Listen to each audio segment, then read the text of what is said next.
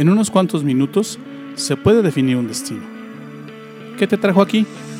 No lo sé, pero sí sé que estos pueden ser los mejores minutos de tu día. Soy Luis Bustos, te doy la bienvenida. Esto es Despierta Laguna.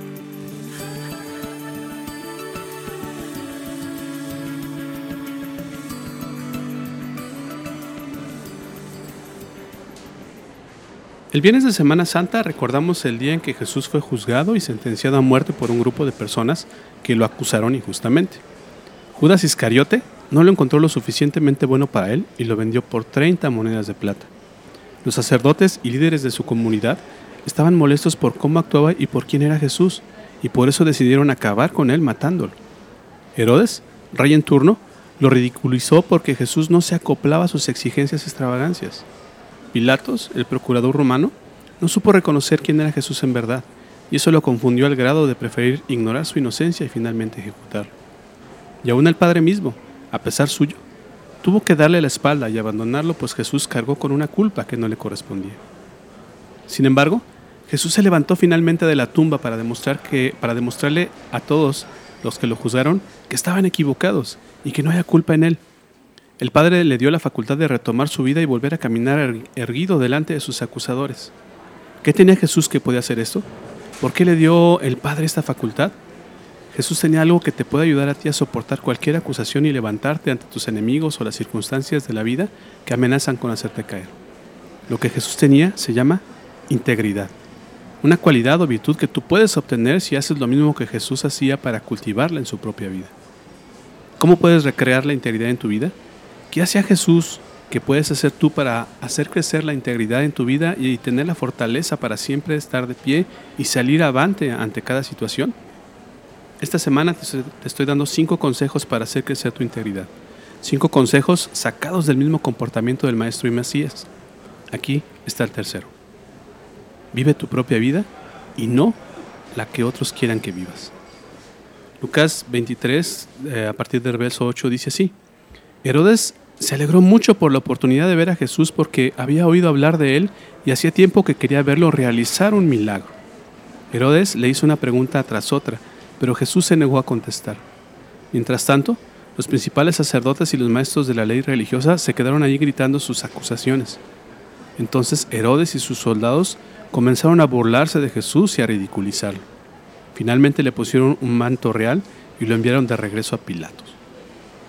Herodes y su corte también juzgaron a Jesús y lo sentenciaron porque no cedió a sus presiones y no hizo lo que ellos querían que hiciera. ¿Te suena conocida la situación? ¿Verdad que has estado en la misma situación muchas veces?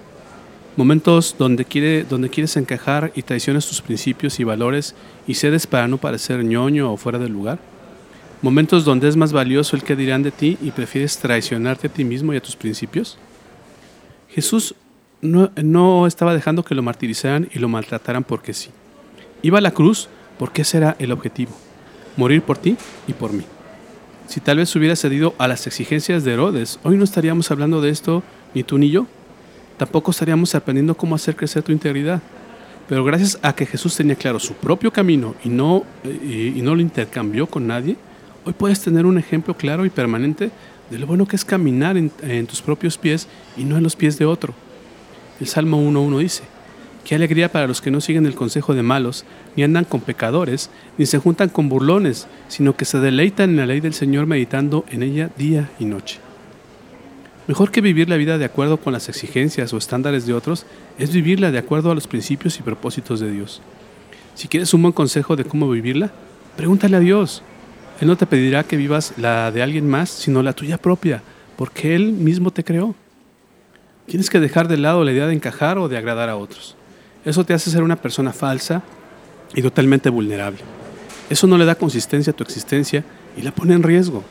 Normalmente los estándares que otros te aplican a ti no tienen la intención de beneficiarte, sino de obtener de ti un beneficio y luego desecharte. Herodes se alegró de ver a Jesús, pero no para aprender de él o para seguir sus enseñanzas, sino porque quería usarlo para su propio deleite. Herodes se equivocó. Jesús no era el payaso de nadie, y menos de él.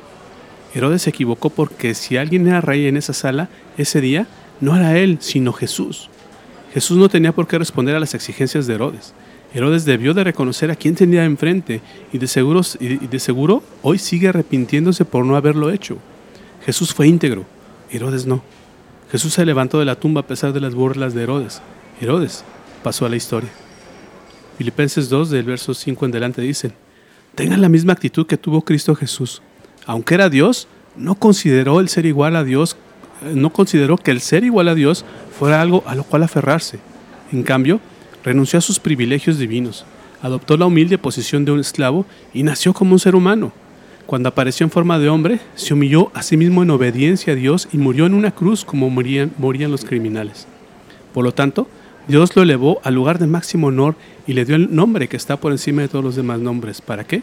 Ante el nombre de Jesús se doble toda rodilla del cielo y en la tierra y debajo de la tierra. Y toda lengua declara que Jesucristo es el Señor para la gloria de Dios Padre. No cedas en tu corazón a hacer lo que otros quieren que seas. Mejor pregúntale a Dios quién debes ser y haz crecer de esa forma tu integridad. No hay mejor cosa que ser y vivir la vida que Dios diseñó especialmente para ti. Eso te dará la fortaleza necesaria para salir de la, adelante de cualquier situación, pues estará dentro del plan de Dios para tu propia vida. Este es el tercer consejo. Mañana te daré el cuarto. No te lo pierdas.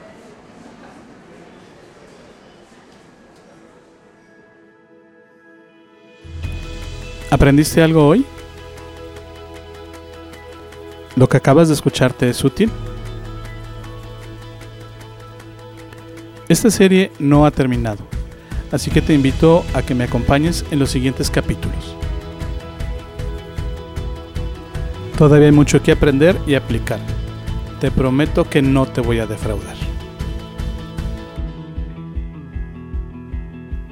Gracias por tomarte el tiempo de escuchar esta emisión. Yo no creo que estés aquí por casualidad.